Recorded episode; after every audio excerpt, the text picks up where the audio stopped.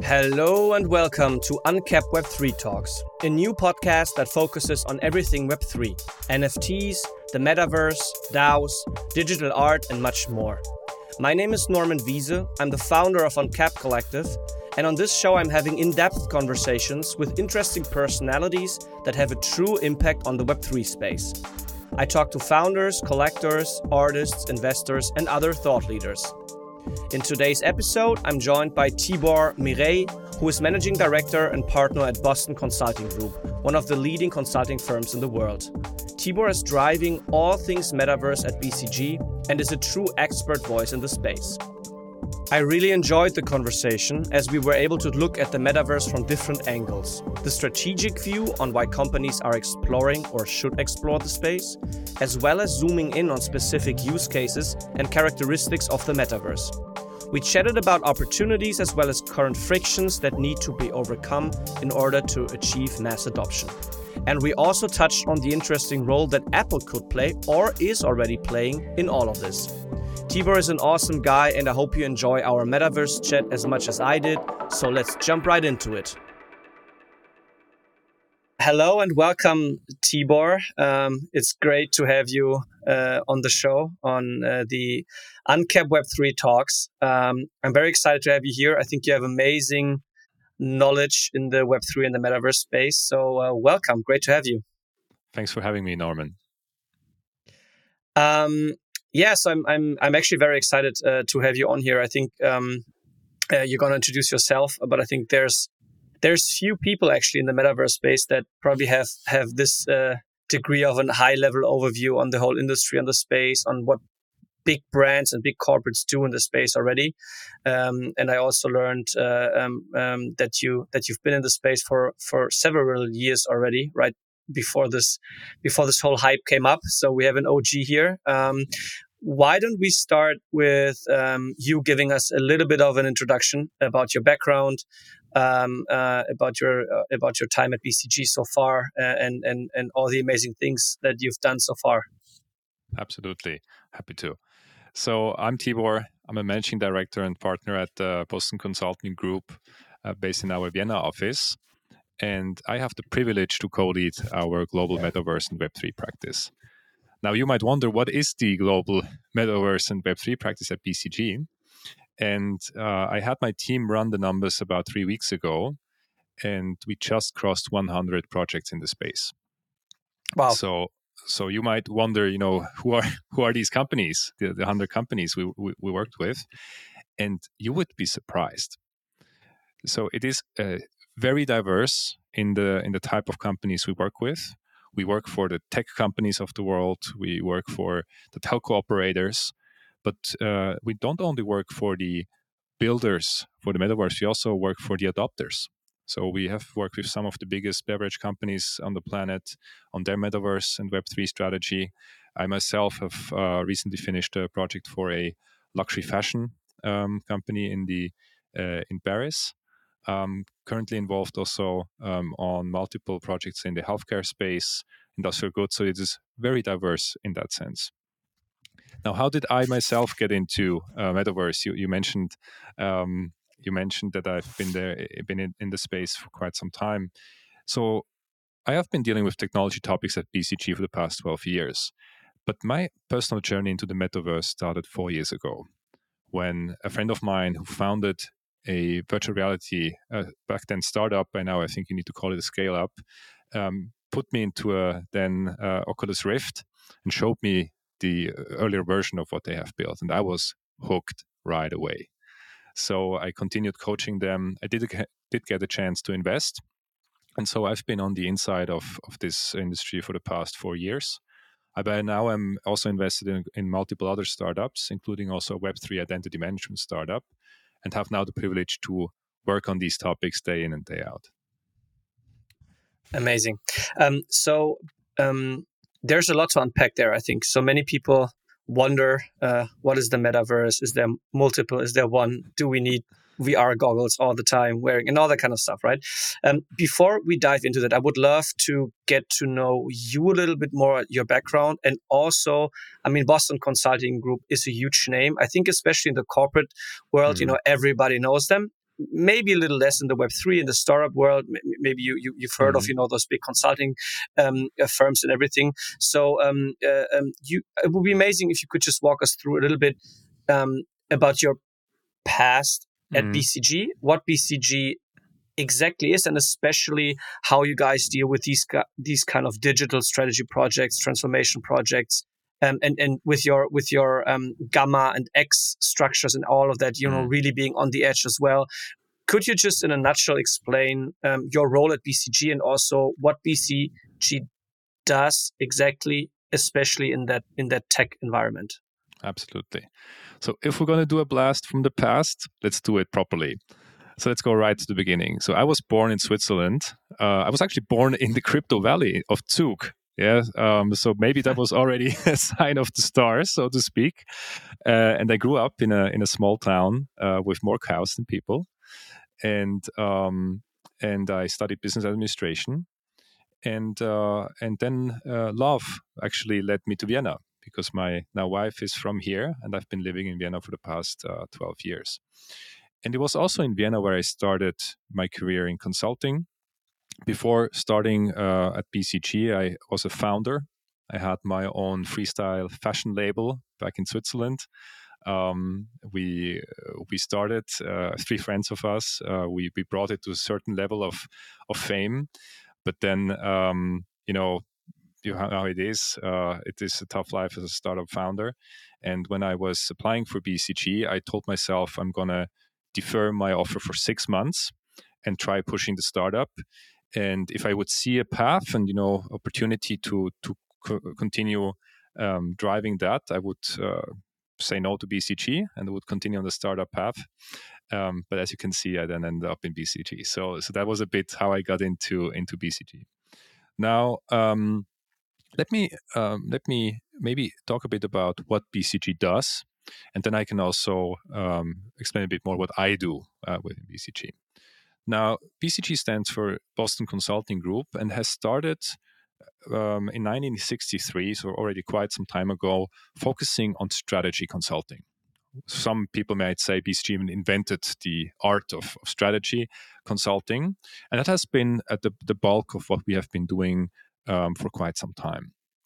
We then moved into a broader uh, topics. Um, so not only focusing only on the strategy part, but on the overall transformation part of the entire company.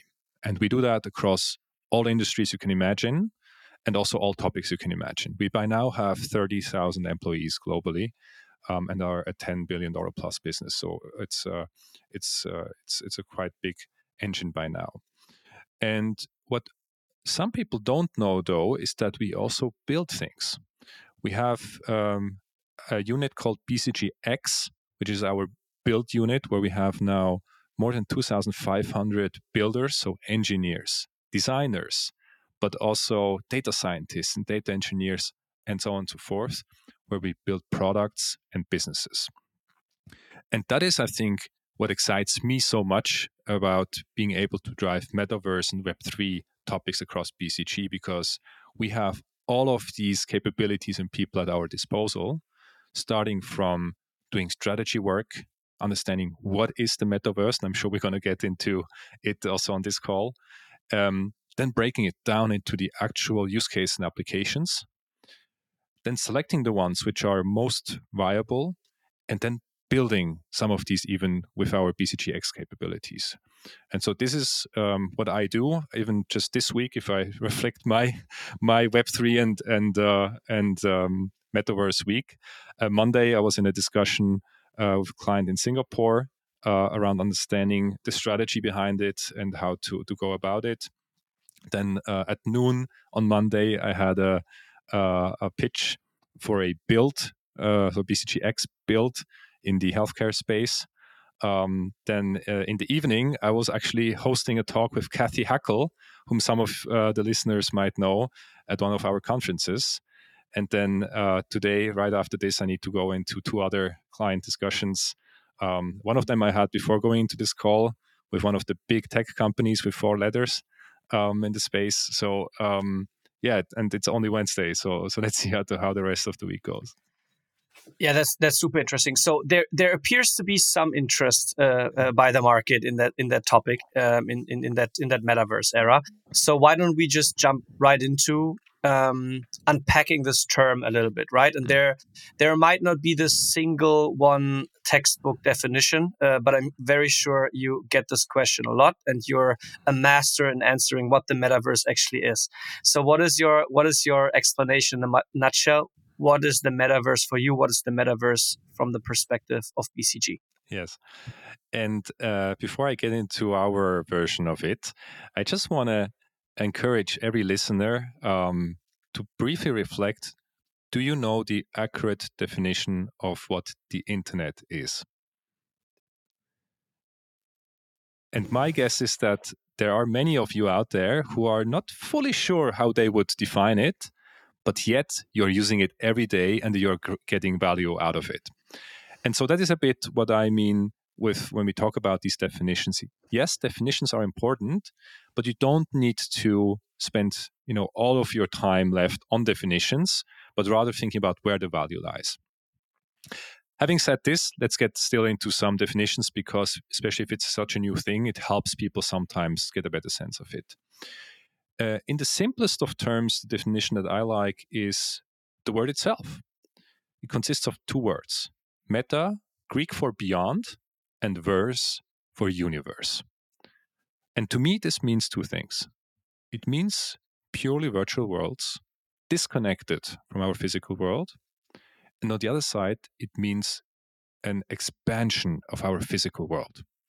And that second one is actually even more exciting to me. Now, if we dig a bit deeper, we look into the components of this metaverse. In our work with over 100 uh, companies in the space, we actually saw that there are all these buzzwords out there augmented reality, virtual reality, Web3, NFTs, and so on and so forth. But when looking a bit closer, we actually identified that we are talking about three distinct technology areas immersive tech, Web3, and so called meta worlds. So let's break it down a bit. Immersive technologies used to be two separate technologies augmented reality and virtual reality. Augmented reality essentially is the display of digital objects and information into the physical world. In the past, achieved by either your mobile phone that you can use to now place your future furniture at home, or by semi transparent glasses like the HoloLens. Virtual reality, on the other side, is full immersion in virtual environments. What was really surprising to us was that these two technologies have merged earlier than anticipated. The current generation of headsets, be it the Meta Quest Pro or the Magic Leap 2, can do both. You can seamlessly switch between a augmented reality ex- uh, experience to a virtual reality experience. So, for example, you could sit at your desk, can see your physical keyboard, you can type on your physical keyboard, you can use a physical mouse, but you can see as many screens as you like. And if I would turn out to my left, I could have Norman sitting right next to me with his avatar, and we could be working on the same topic together. Web3, on the other side, in its simplest form, and I think we could unpack this again for hours, just that term itself, is coming from the word third iteration of the internet. I mentioned that small town I was in, and that was also where I was in Switzerland when Web3 arrived. And I still remember to this day how back then I had to debate with my mother whether or not she could talk on the phone or I could use the internet. But that was Web 1. And Web 1 couldn't do much. You could read some websites, you could maybe watch some funny hamster stands, but that was pretty, pretty much it. Web 2.0 was then all about social media. You could read and write. So you had user generated content, you had the social media that we now know today. And with Web3, in its simplest terms, I think the most radical evolution is the topic of ownership. That powered through decentralized ledger technologies such as the blockchain, we can now store information in decentralized fashion. We no longer have to trust central entities, but trust is being run through protocols, through blockchains, and that enables a host of new use cases. The first one to gain prominence were tokens, such as Bitcoin or Ethereum.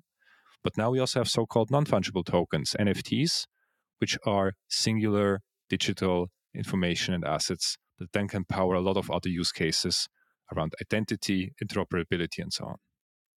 And then last but not least, meta worlds are these persistent social platforms like the Fortnites or Robloxes of this world, where thousands, soon millions of people can interact, transact, shop, work, and do so in a synchronous fashion. And these are the three components of the metaverse. And we deliberately chose the visual of a Venn diagram symbolizing that there are certain aspects which are completely unrelated to each other. Holding a Bitcoin in your wallet has nothing to do with a metaverse, and just playing a single player game in virtual reality doesn't do either. But the overlaps are there and they are growing. Very interesting. Now, before we, I, I, would love to zoom in, in on that and, and get get very concrete on these topics. Before that, maybe why does BCG Care. Can you can you explain your motivations? I mean, you just mentioned you guys are um, uh, like a 10 million uh, business nowadays, right? So if you move such significant steps, they you you need to see a lot of potential and you need to see a lot of relevance for your guys' clients, right? Um, how does BCG look at this topic. Uh, many many people out there think it's gimmicky, and right? Mm. They, they they think NFTs are scams. They think those glasses are never going to be worn. So apparently, you guys see something in the future, uh, and why why you double down on that whole topic. So can can you just share the, the like uh, a couple of years ago when BCG decided yeah. internally to push for that topic? How how how how did that conversations go, and, and what is your strategic motivations and, and and drivers for that for that whole topic? Yeah. So let me maybe go at the core of why consultancies exist or why why they should exist in my view. I think as long as the speed of change in the world out there is bigger than the speed of change individual companies can react to, there is a raison d'etre for consultancies out there, as long as they are able to maintain that speed and be relevant on that topic. And these whole technologies that I mentioned now around metaverse and Web3 are a prime example of that. So it is at the core of what we do to stay at the forefront of what's happening out there and not only following it, but turning it into tangible business value. Because I agree with you, there is so much hype around it, there's so much scams around it, and there's so much noise where only few people a, really understand what's going on, and even fewer are able to extract value from it. And as you can imagine, we are in the business of uh, premium strategy consulting and premium transformation um, support. And so the the companies that spend these top dollars on us, they expect us to really deliver value. And so this is what we are focusing on is to say, how do we cut through the hype? How, where does the value lie and how can we help either through advice or build to extract that value from it. And so this is, I think, what excites me so much because anything I do has to be driven by the value I can create for my clients. And that is what's the really exciting part about it.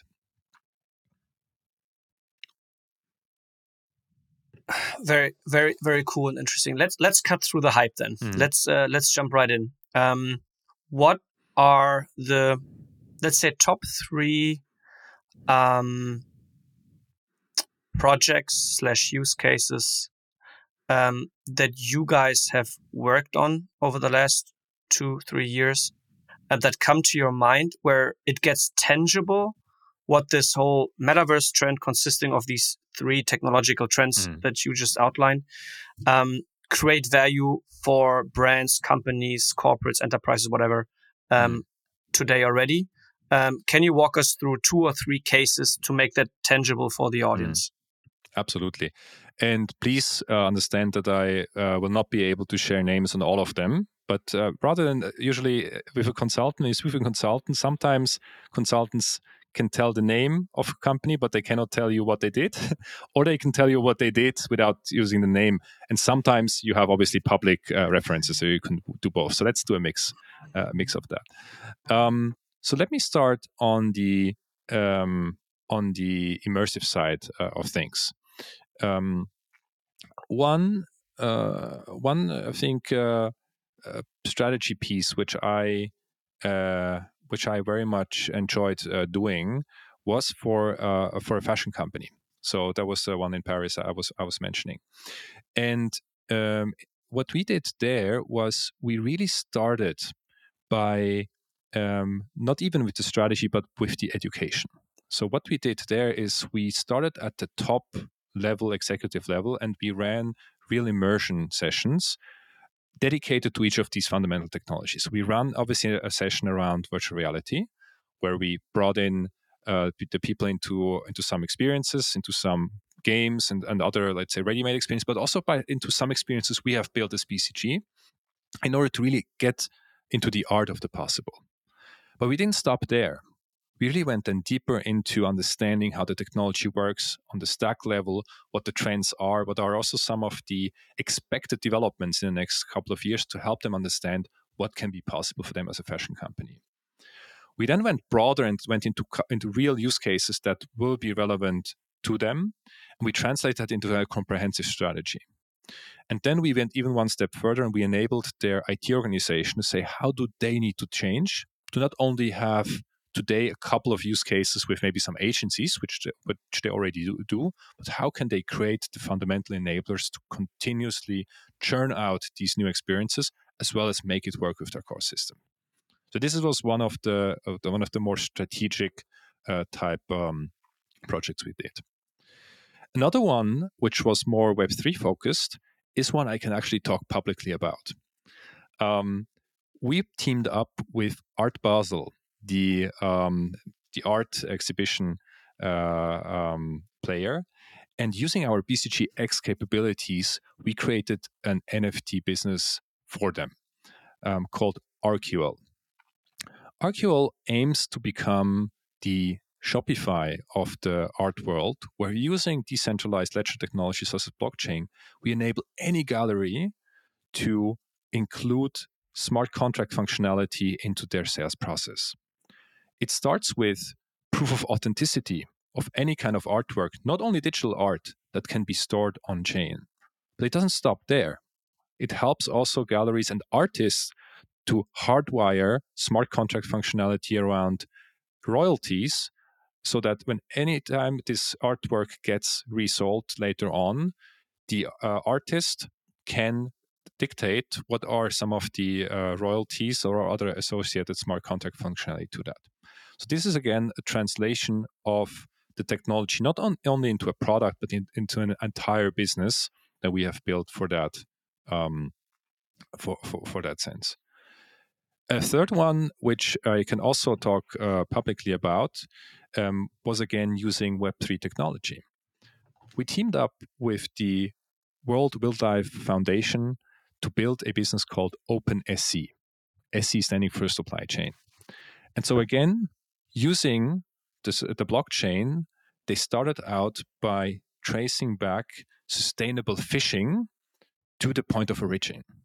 So you need to imagine that in the moment a fishing trawler is in the Pacific Ocean in one of the fishing grounds, the moment that batch of fish is being caught, the geolocation of the trawler gets stored on chain. And so that will then enable the entire supply chain all the way to you entering the actual uh, grocery store and buying that piece of fish to scan a QR code and be able to trace back on chain the origin of that fish and to be sure that that was being caught in a sustainable way and not in, let's say, a protected area. That was the first use case. And by now, they have already signed up other brands like even Nespresso, where you can trace the bean back to the actual farm where it was picked. So these were just three short examples, but we are obviously helping clients across every industry and every topic uh, deploying some of these technologies. Yeah, yeah, and I, think that's that's very interesting. I mean, just um, summarizing your three examples and use cases here, I think shows the the span of that of that metaverse opportunity, right? So first you said did education and, and sort of transformation enhancements in the fashion industry. Then you, you talked about um, uh, an NFT focused product uh, in the art world, right? Mm. And now you talk about the fishing industry and their supply chain, right? Yeah. And I, I, think that's uh, uh, you know, in, in, now we could dive dive into you know what of these three technological pillars you um, you mentioned, kind of where you know where um, we're prioritizing all of these, but I, I think it's just clearly shows that this is uh, that this is uh, uh, something that pretty much every industry needs to to look into and understand. And, and even if they can't afford um, um, bcg uh, top consultants um, you know get their uh, what is it called? Get their toes into the water and understand the space. V- very interesting. Um, let's um, let's talk a little bit about um, your view on that whole metaverse topic how, what what do you what do you where do you see the biggest obstacles um, in mm. in the adoption right? So i think we all agree at least in our little bubble wow there's something coming there's a third iteration of the internet there's you know new immersive uh, experiences if you if you mm. merge these two. Um, you know there's a lot of innovation a lot of entrepreneurship a lot of new products um, um, um arising. Um, where do you see the biggest obstacles nowadays? Why aren't we further on this adoption and um, uh, uh adoption curve uh, already? Yeah and so so this is a, a big question and and there are definitely still some some obstacles. And what i want to keep in mind of everybody here is we are still in the early days of the metaverse. If we measure metaverse in internet time we actually just entered the year 1995 so it's a bit like the like complaining why is the internet not great in 1995, right? Why are the modems modems so slow? Uh, yeah, exactly. Why are the modems so slow, or why are the, why are the mobile phones like still so bulky and and all of that stuff, right? Um, but the good news is, if we again look back from 1995, yes, it did take 12 years until the iPhone moment, but oh boy, it's not going to take 12 years from now until we have the iPhone moment of the metaverse. And so, what are the more tangible frictions, as I like to call them, that we still see? I think for this, I, I, like to resort to what we call our flywheel framework of the metaverse, because that is kind of what will drive and propel us into this new world. And the five flywheel consists essentially of five plus one components. It is about the infrastructure we need, it's about the technology, so I mean hardware and software we need, it is about the user adoption, the experiences, so the content, and the economy behind it. So these are kind of the four core components, and then there's regulation as the as the sixth one. And I'm not going to go through all of them, but I think there are three core frictions we still see. I think it starts on one side um, on the infrastructure layer, and that's the kind of where the telco operators need to play. Uh, it is about bandwidth, yes. So we we continuously need to have uh, stronger networks on this, but it is more than just that. One core element is also the what we call latency of these frameworks. Now, for all the lit- listeners out there, latency can be explained as the time a signal requires from a device like your mobile phone to a server and back. Now, why does this matter? It matters because of the following element. On the technology, which, which is next enabler, one of the biggest frictions is that these headsets are still so bulky. The Quest 2, the planet's wise, most widely sold headset of 15 million installed devices, weighs 500 grams. Now, the the beautiful glasses, I'm not sure if you can see it, uh, that Norman is is wearing, they uh, uh weigh about 80 grams. So how do we get from 500 grams to 80 grams? We need to take off the computing power from the device and put it onto a server. Now, the issue is that server needs to communi- communicate fast enough with the device so you don't experience any lag. Otherwise, you, you would get motion sick, and nobody wants that. And that means the speed, in order to really get down to that seamless experience, need to be below five milliseconds latency. As comparison, if you're living in a Western hemisphere today and you have strong LTE or 5G connections, you're probably around 20 milliseconds, 20 to 25 milliseconds. So that is something, a core enabler we need to get uh, on the infrastructure layer. On the technology layer, I said, you know, it's going to be about the devices. They're too bulky today. The battery power is not great yet. The resolution, you know, still is needs to go up and so on and so forth. But I'm confident that they're working on. I mean, if you just compare, for example, what uh, is happening in some of the labs of these big players, we have already achieved what I call the retina moment. I think Mark Zuckerberg also has called it that way, meaning that you can no longer distinguish, for example, an avatar from a real person. So that is already solved in a lab setting. The only thing, in, kind of uh, um, uh, uh, in that sense, is we still need to make that affordable and run on wireless headsets. So these are a couple of unlocks on the te- technology side. And then I think as this will then unlock a higher user base, you will then attract better content and that better content will get monetized better and that's what's what's going to put this uh, flywheel into motion. Amazing explanation. Um, what what do you what do you think apple's role i mean may, maybe you guys have super internal insights i don't know but maybe you just have hypothesis on it. Um, what do you think apple's role is going is going to be in all of this? So um, maybe just two two two uh, two thoughts from my side. Mm. so i've been in the mobile industry pretty deeply um, uh, uh, for for for a few years and i started actually very early when we had this desktop to mobile switch. Um, and I just saw firsthand being involved in a lot of mobile products and a lot of mobile companies, what Apple's role as a as a um, hardware player and then also as a gatekeeper in their ecosystem with their app store and all of that. I just saw their role and their power, and, and as soon as they release a device um, what this um, you know those thousands and ten thousands of engineers and, and product designers are doing you know they are busy for two weeks only adjusting to what apple just released. And mm. and so they have this huge audience um, and, and, or this huge ecosystem of developers and engineers already out there working within their ecosystem. Um, do, do you see how, how do you see apple apple's role in that? Um, how, what, what do you anticipate them do maybe next year with their with their rumored AR glasses. So how, how do you guys um, view that? Could that be this uh, I don't know re- retina moment, but for the public and for the hmm. masses? Mm. Mm.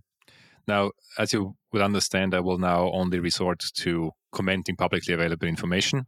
Um, and uh, and not criticize individual companies uh, for their individual strategy and other. But I think there's a couple of of aspects still very very interesting to many of, of the listeners uh, today uh, I think first interesting fact uh, around uh, Apple's metaverse strategy is they avoid the word metaverse at all costs. I think Tim Cook even went as far as saying you will never hear that word coming out of his mouth. Now, they do is, use AR a lot, though, right? So they, they, do. They, so they, they, do. They, do. They do use AR. They do use reality. They do use these types of, of words, and they are deliberately not using the word metaverse because of two reasons in my my mind. The main reason is definitely also what they keep saying is that people get confused by the term. The average person either does not understand what it is, or even worse, thinks what it is, but what it is actually uh, not really. So they try to avoid that, which I think is smart. I think the second reason is obviously that Meta has now attached themselves so closely to the term and have been the first one to do so that you also don't want to get intermixed with uh, with Meta on that one.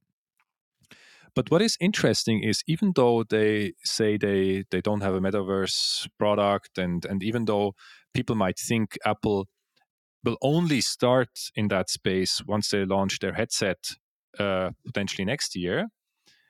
The, the truth is that Apple has been knee deep in the metaverse for quite some time. The ones who have paid close attention, they understand that for at least the past three or four generations of iPhones, they have equipped the devices with augmented reality type sensors as well as software already building the foundations behind many of the enablers we need for metaverse slash mixed reality applications. And to many of the listener, you are actually um, not aware that the most sold metaverse device on the planet you are probably are carrying right in your ears today the AirPods. The AirPods are also a sensor allowing to create uh, tracking of your head. And so, uh, as, a, as an example where you use it, you might have recognized if you use an iPhone with your AirPods and you move your head slightly, you see how the sound starts switching in your uh, in your headphones, and that is only possible because they are able to track your head. Now, just add the iPhone, which might in your, be on your pocket, and you might even some of you might uh, be wearing an Apple Watch, Apple has a pretty good view on who you are or how you look like in terms of your uh, digital twin. And so once they start releasing the headset, that will not be their first device which will go head head against you know Meta and and Pico and HTC and all the others, it will only be the icing on the cake. And they have already such a big base that they might actually be overtaking them on the on the right lane. Wow, that's a super interesting thought. So they they actually, if if you put it that way, they actually what what Facebook and uh, and Oculus is doing with their bulky headset, squeezing everything into that. Uh, what did you say? Five hundred grams. Mm. Apple started years ago unbundling that mm. hardware mm. already, uh, um, uh, putting it on our bodies, and then eventually maybe just uh, are going to put some nice looking shades uh, on our bodies as the final piece, and then we have an unbundled Oculus quest right there. Eh, that's a very interesting thought, actually, um, and, and just underlines what the role that I'm seeing Apple could play here in, in mass adoption for all of this. Um, very, very interesting. Um, I would, with that, with that being said, uh, you know, so we, we we heard the frictions that we that we that we need to reduce or that need to be reduced for mass adoption. We heard what Apple's role could be. Um, let's let's fast forward and and maybe zoom into consumer brands a little bit hmm. um, and into a time that we anticipate where where the metaverse technologies are are more widely adopted, right? Mm-hmm. How do you how I, I think that's at, least for me personally one of the most exciting parts are those consumer brands what they're going to do you mentioned fashion right we we see what nike is doing mm. you know with RTFKT now they in, announced their other web3 initiatives so i think they're leading the way once again when it comes mm. to branding marketing and, and consumer tech and all of that so um how do how do you how do you think um, and it's a very open question. Um, how do you think those consumer brands will change? Um, and maybe making mm-hmm. more concretely, what I'm really interested in is actually um, the um, the analogy of social networks, the analogy mm-hmm. of Amazon versus the web, uh, their own e-commerce stores, mm-hmm. and, and that type of thing, right? So we've seen um, uh, brands, you know, maybe 15 20 years ago exploring websites then mm. they were try to be on facebook and and i see a lot of similarities actually if you if you go a little deeper i see a lot of similarities in those virtual worlds you know you see brands building their own stuff, you know, their own very custom experiences. You see brands buying land uh, in Decentraland or doing stuff in Roblox. Mm. So I would love to to kind of I don't know unpack this virtual world ecosystem from a consumer brand perspective a little bit. Uh, yeah. What are what are your thoughts on all of that? Yeah, no, that's that's that's an excellent uh, question, and I actually want to start with um, with saying who do we need to look to to better understand this, and it is the Generation Z. And that's something I can only recommend any executive or, or business person out there to say, listen to the Generation Z, because all of these technologies we're talking about, we are. I'm not the one. I'm a I'm a, a millennial. Uh, I'm not the one who's going to be reaping the biggest benefits. It's going to be the Gen Z, and it's going to be probably the Generation Alpha, like my five year old daughter, um, that is going to be growing up and coming into the workforce once these these technologies reach maturation. And I re- recall from actually the day before yesterday when I was uh, talking with Cathy Hackl at this conference I was mentioning. And she said something very interesting. She said, We millennials or, or Gen X, we still think of having a physical self in the real in the real world and a virtual self right we might think of we have yeah presence in social media and to some extent that's different from who we might be in the real world with gen z that is no longer the case they see themselves as a unified self, regardless of whether it's digital or physical. And you, you see some of these examples. I mean, anyone um, who has teenagers or, or, even like younger Gen Alphas, um, they are connected day in day out. They might go through an entire day being connected through Twitch or other um, other means with their friends while they're playing, but also while they're not playing. And so that is just a very natural way of them of of their existence. And this also um, is the reason why I stopped um, calling it the real world and the virtual world because both of them are equally real. So I start saying the physical world and and the virtual world, but both of them are as real as as it as they can be. And why does this matter to your question, Norman? That you said, I think the brands uh, many brands think of this still in this old way of saying, yeah, they might have their traditional channels, their Web2 channels or the physical channels, and now they are also having a separate type of offering in the metaverse. They set up shop in Decentraland or they put out an NFT collection and they, they double that. And that's definitely better than, than nothing because it helps you train that muscle and learn about it. But what sets, for example, Nike apart from the rest is that they don't think of this as two separate things. They say the Nike product experience or Nike brand is as real, whether it's a, in a virtual fashion uh, environment or a physical one. And that's, I think, what's so intriguing about it. Because if you really boil it down, what is fashion? It is a way to express ourselves. We are not wearing what we wear because we are hairless monkeys that have to keep warm. It is always a part of showing who we truly want to be.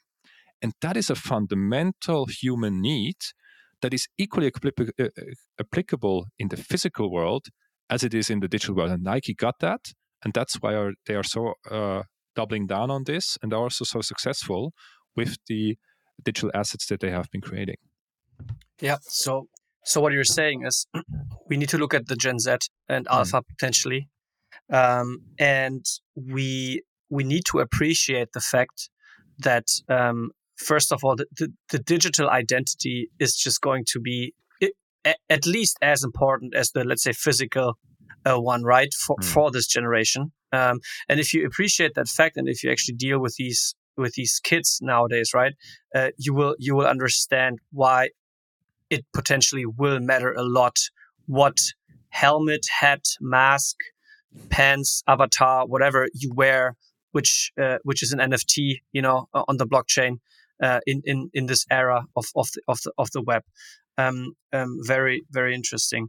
Um, in terms of the um, the the uh, yeah, let's say let's call it virtual world landscape out mm. there. Mm. Which ones on the so I, I, I, for me it's sort of like it's it's it's actually I, I see this analogy a lot like you know you, brands have their have potentially or not sell on Amazon as a marketplace, like a horizontal player, mm-hmm. and then they still and they also have their vertical presence where it's only about their brand, um, and you know they they control the experience, the, uh, the the conditions, and all that kind of stuff. Do you see a same sort of mix and balancing in those brands and? And, where and how they want to be present um, in in the metaverse. Concretely asking, do you see a world where at some point Nike is just building, going to build their Nike world and wants to track all their users in there, can control the user experience, can control the data and all that kind of stuff? Or do you see them plugging into these horizontal, more social experiences uh, where you have an existing audience of, I think Roblox is like 50 million users a day, active users daily. Uh, how, do you, how do you see that balancing in, in brands nowadays? How do they think about it? How do you think about it? Yeah and again, this is a uh, this is a very uh, relevant question, and and at the same time hard to answer because we're so early days. Um, and if you just look briefly into Web 2.0, it is also not that there is one model globally. Yes, we are now used to in the Western Hemisphere of Amazon being being that dominant marketplace, cutting across uh, different verticals. But if you look, for example, to Asia, you have different ecosystems, right? You might have like a WeChat super app ecosystem where everything happens within that app. And then, as you are rightly saying, these brands will also still have their own um, e-commerce uh, shops. So, so different models are existing today, and I do believe that different models will exist uh, tomorrow. Coming back to the different options um, brands have today, you know, going into one of these what we call meta worlds, you know, be it a blockchain-driven one like the Sandbox, Decentraland, or Somnium Space, or on the other side being one of these more from the gaming uh, side of things like Roblox or uh, or Fortnite. Um, I think uh, uh, as, as, opposed to building something completely custom, like you mentioned, right? That as some of them have been doing as well. So um, I do think yes, today there there might still be a couple of them that are really doing very very custom stuff I mean, I don't think many of them do it completely from the ground up. They would still resort to either an engine, you know, like Unreal Engine 5, a built in Unity, or go even one step up and use one of the, the platforms out there where they would not reinvent things like avatar system or you know other type of features but they would rather be customizing the environment per se and other elements of, of the of the of the experience so i do think that similarly as of today I, I I still remember when I had that freestyle fashion label in Switzerland. That was back in when was that? It was like 2000 and it was I think 2005, something like that. Yeah, it's in 2005 we started. We would create our web shop from the ground up. You know, there weren't the the you know uh, Shopify's or or the Wixes of this world where you would just go and build it, you know, in a in a day. We were building it from the ground up, and it was painful. It looked absolutely terrible, and we were ahead of our time. Back in 2005, it was just not yet um, normal to order T-shirts or or whatever uh, online, but now it is. I think we're we're a bit in that world. Like today, we don't have yet these plug and play type uh, metaverse shop out of a box thing where any brand can do it. So we still are, are in that world. I think um, comparing then these different platforms, what I also keep saying is you need to start with what do you want to achieve? Because that will determine which platform you should go with. If you are all about only some hype and maybe demonstrating a certain use case which which may, might involve um, some Web3 technology, it could be a very good idea to go with one of the platforms such as the Sandbox or Decentraland, right? Because they run on chain. You can have things like NFTs. Um, we did a, a, we opened our 36th office of BCG Gamma uh, on the Sandbox and the 37th on the Central Decentraland. And we we one of the the uh, events I, I remember fondly was we had like a town hall meeting of our BCG Gamma, our data analytics unit on Decentraland, and the head of uh, the event, people would have to submit their wallet address and they would get uh, some merchandise, you know, dropped, airdropped into the, the wallet. And once you would enter the event on Decentraland, you could wear your, your Gamma hoodie uh, on for that event. So I mean, that was wonderful. It was a great event. But if you want to really reach mass audiences, if you want to really kind of make money and reach a lot of users, you are actually maybe much better off going with Roblox or uh, Fortnite, because there you just already have hundreds of millions of users today, as opposed to these other platforms. So again, I believe we will uh, enter a world where a many of the future dominating platforms don't exist yet or do the other stuff today. B, I think we will see a mix of strategies, maybe even different by geography. And C, I think um, we might have again a portfolio of platforms depending on what is it you want to achieve with your uh, brand and marketing strategy. Very interesting. So the so the answer is the short one, and I, I know that strategy consultants like giving giving it is it depends. Uh, very very cool. Um, uh, Tibor, we're running we're running uh, um, uh, out of time here. I could go on forever, but um, let's let's maybe um, uh, start wrapping it up real quick. Um, mm uh, by by um, by maybe talking or you you talking about um, um, a quick outlook. Um, what will in that space and that exciting industry the next 12 to 18 months look like for Tibor and for BCG? Um, what are you excited for? What are you looking forward to? What are the next steps that you're preparing already? Yeah, no, absolutely. I think what uh, I, I will I will end uh, end with kind of my my outlook, what excites me uh, the most as well. I mean, first of all, the, the very exciting thing is I cannot fully predict what's going to happen in 18 months. That's the exciting part of it, right? It's not a mature thing where you can say, okay, nothing's going to happen in the next 12, 12 months.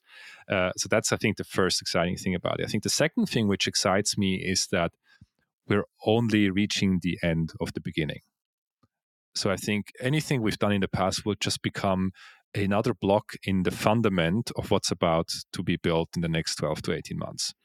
And so I think what excites me personally a lot is the technology part. I think we are going to see some pretty cool tech hit markets in the next uh, 12 to 18 months, which will just unlock new use cases, very much entering more and more the, the physical world. Yeah, so centered around mixed reality, which is going to be a huge unlock in my regard.